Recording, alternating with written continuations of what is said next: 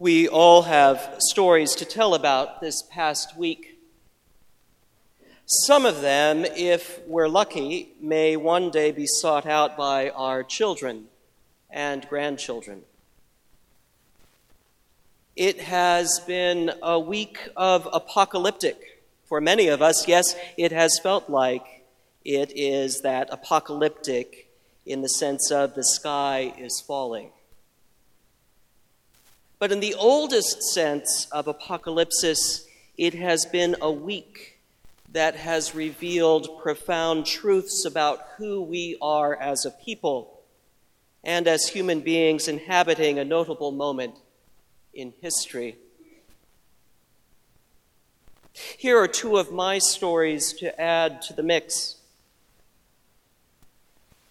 One of my brothers was out walking in his zucchetto, his funny hat, and profession cross on the streets of Denver on Friday when he heard a stream of profanity coming from behind him. His first impulse was to think it was an angry homeless person, as he frequently spends time with the homeless and sits compassionately with them in the midst of their many frustrations. But when he turned around, he realized the invective was directed at him from a pickup truck parked nearby. And when the man yelling obscenities saw Brother James Patrick's cross, he stopped immediately and sped away. James Patrick realized the man had clearly seen only the zucchetto first, and he realized that had triggered a disturbing sea of anti Semitism.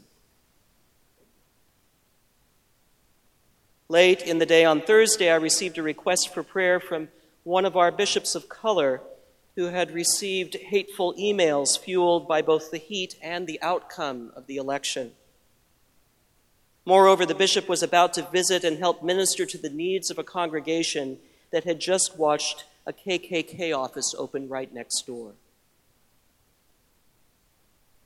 Apocalypsis, the revelation of reality as it truly is. Now, it's easy for many of us to lay blame solely at the feet of our president elect, whose rhetoric brought much of this to the surface, but the fault, as Cassius says to Brutus in Shakespeare's Julius Caesar, is not in our stars, reality TV or otherwise, but in ourselves. Donald Trump did not create this though he did embolden it with no small help from the press.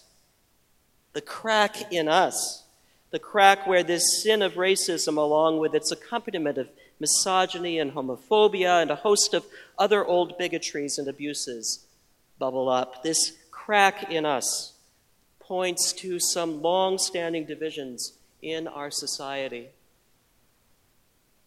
We have long lived in bubbles pitted against each other. This week, these bubbles, these temples of ideology and privilege and cultural and economic resentment burst into conflict.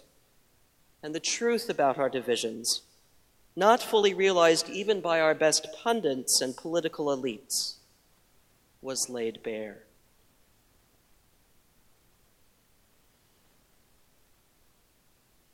In today's gospel, Luke draws us deep into apocalyptic beginning with Jesus' warning about the temple in Jerusalem being thrown down. Scholars will likely debate until the end of time just how much of this is Jesus' original teaching and how much of this is Luke's capturing the collective trauma of the temple's destruction by the Romans in 70 AD. That singular event, through both wider Judaism and to some extent early second generation Christianity, into a deep crisis of place and identity. We know with some greater certitude that the temple in Jesus' day was not just a center for a faith tradition, but a metaphor for God's strength and solidarity with the Jewish people. Jesus' contemporaries would have likely seen it not just as a triumph of the ancient line of King David but as a testament to the Maccabean revolt just 200 years earlier, in which a popular Jewish uprising overthrew the Seleucid Empire's grip on Jerusalem and reclaimed the tradition's temple, which had been desecrated. The temple was a metaphor in the common mind for the inviolability of the Jewish faith, the ultimate power of the Israelites' God, and probably an inspiration for dreams that one day soon the Roman Empire itself would be tossed out of Judea. Now, the Romans had been smart enough to leave the temple alone and simply co opt its leadership into an uneasy political truce. And that left the empire access to hold the rest of powers to the east at bay and allow some tribute to flow to Rome while keeping much of the wider Jewish populace in line. But the temple was also a metaphor for the religious bubble of the ancient Israelites. Temple cult was a seemingly indispensable part of Jewish identity in the period, a towering institution so sacred in its own right that Jesus and his radical vision of a God accessible to even the least of these posed a serious threat to the temple authorities, a serious threat to the stability in Judea, a serious threat even to the Roman authorities who were charged to keep that uneasy peace. All the more reason, then, that Jesus' prediction of the temple being thrown down would have deeply alarmed his disciples. Who were they without the temple? And with their bubble of protection gone, where would they turn to cling to their sense of safety in God? And if Jesus was threatening, as he seemed to be in so many of his teachings, the well guarded solidity of this supposedly immortal institution, were they too under threat?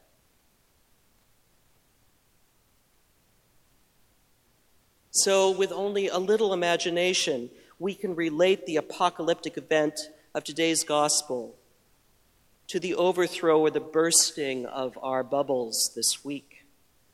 I grew up in one of them, the bubble of the Midwest, known for its conservatism and safety and relative religious and cultural homogeneity, its bootstrap pragmatism and plain spoken, down to earth, unpretentious reasoning.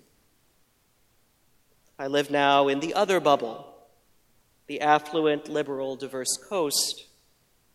For years, these two bubbles have been struggling for ascendancy and political power, and both have harbored mutual grudges for generations, rooted in an old urban rural, north south affluent poor division that predates our republic.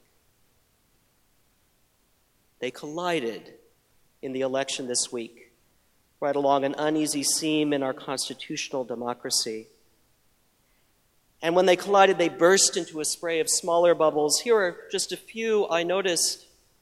The bubble of privilege that some of our bishops inhabit, some of the bishops in our own church as they resorted to easy platitudes to address the surprise and fear and the uncertainty and suffering, the outcome that this election has wrought. The bubble of the punditry and media who largely misread the tea leaves when it came to the election's outcome. The bubble of the so called alt right, which has been feeding resentment in the Midwest and more rural and working class parts of our country for years the bubble of the elites in both political parties who were upstaged by a reality television star with a unique ability to sniff out resentment and whip it into a voting bloc. The bubble of American exceptionalism, which made the temple of our constitutional democracy seem inviolable and eternal when it is, in fact, still experimental and more fragile than many of us would care to admit. Of course, our president elect himself now steps into another bubble, the Washington Beltway, with its maze of bureaucratic temples and its own highly trained and wary political priestly class. He seemed to discover more reality than television as the transition began this week. And his populist agenda may prove to be just as fickle, vulnerable, to popular opinion, vulnerable to a profoundly divided electorate, vulnerable to the elite power brokers who surround him on every side, just as fickle as a television persona can be. I would dare say it's a bit of an apocalyptic moment for him as well. Not necessarily one that he anticipated, because the whole thing could turn on him in a heartbeat and no tweet could save him politically.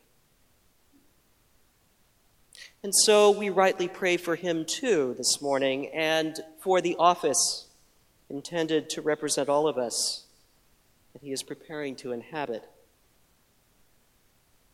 Meanwhile, the streets are hosting protesters along with a handful of violent opportunists, a kind of apocalyptic vision not lacking resonance with previous apocalyptic moments in our common history when truth, long buried, ignored, or spun into something false, is at last revealed and undeniable.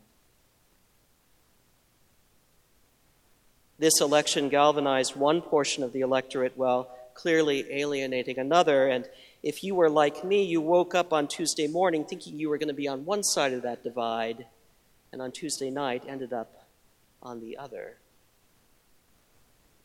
Moving beyond this requires more than platitudes or retreating into our old bubbles of privilege, grudges, and comfort. It requires grace and courage of the like many of us may not have seen in at least a generation. It will not be resolved easily or soon, and we may all feel we are wandering in the wilderness with our temple thrown down for a time. If not now, and soon. All right, then, Helmer, so we live in apocalyptic times. What's a Christian to do? We are blessed in a way that we are not likely to be hauled before kings and governors on account of Jesus' name, at least not yet. But our country's founders placed the age old powers of governors and kings ultimately in the hands of the electorate. So we need to realize that we don't have to wait to be handed over to the authorities. We are already in the midst of them each and every day, and we are called to bear witness. Someone asked me this week what to do to show solidarity to those who are feeling most under threat this season, particularly immigrants and religious minorities and our LGBT sisters and brothers and many, many more. How can we show solidarity to all of these millions all at once? All of them who are currently searching for a sense of direction and safety.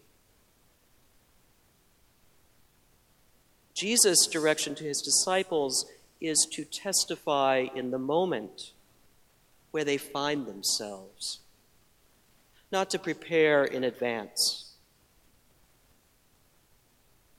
We must learn how to trust in the promise of Christ's presence here and now, speaking through us, standing with us.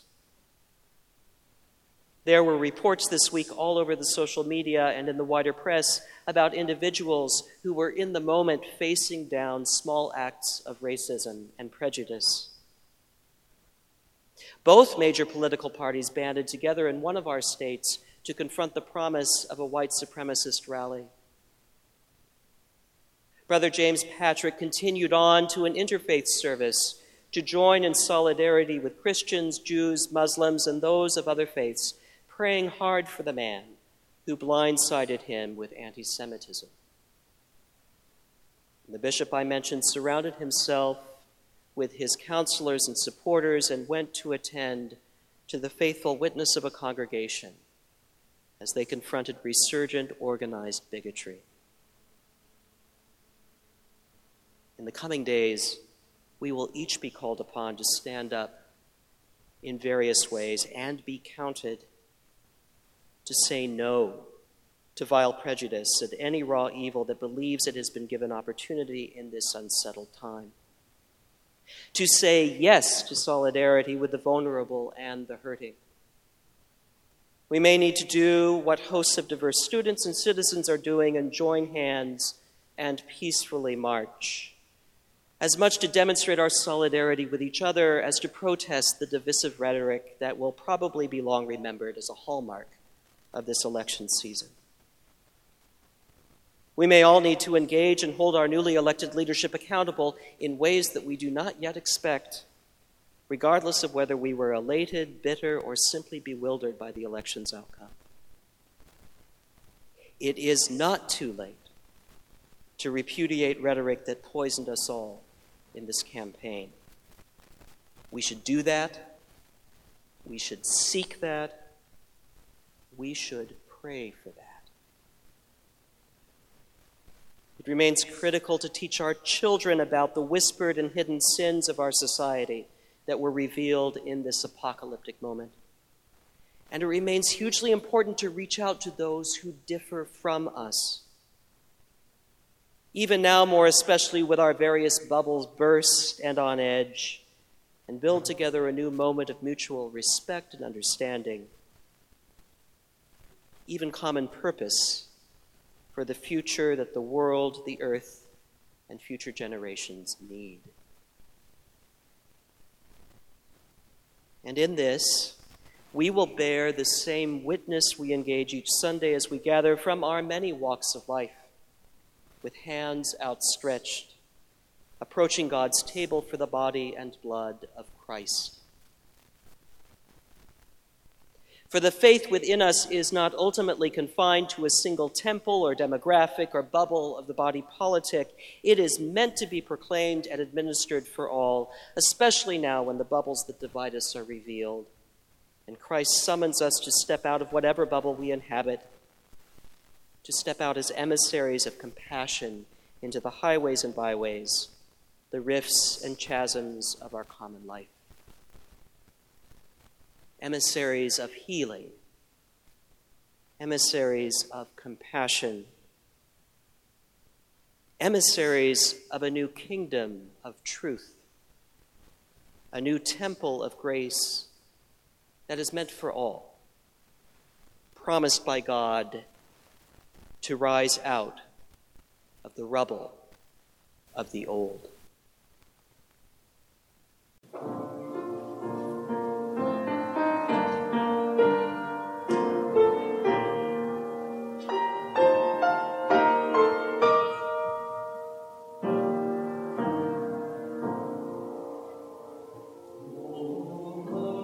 This has been a sermon podcast from the Episcopal Church of Our Savior, Mill Valley, California.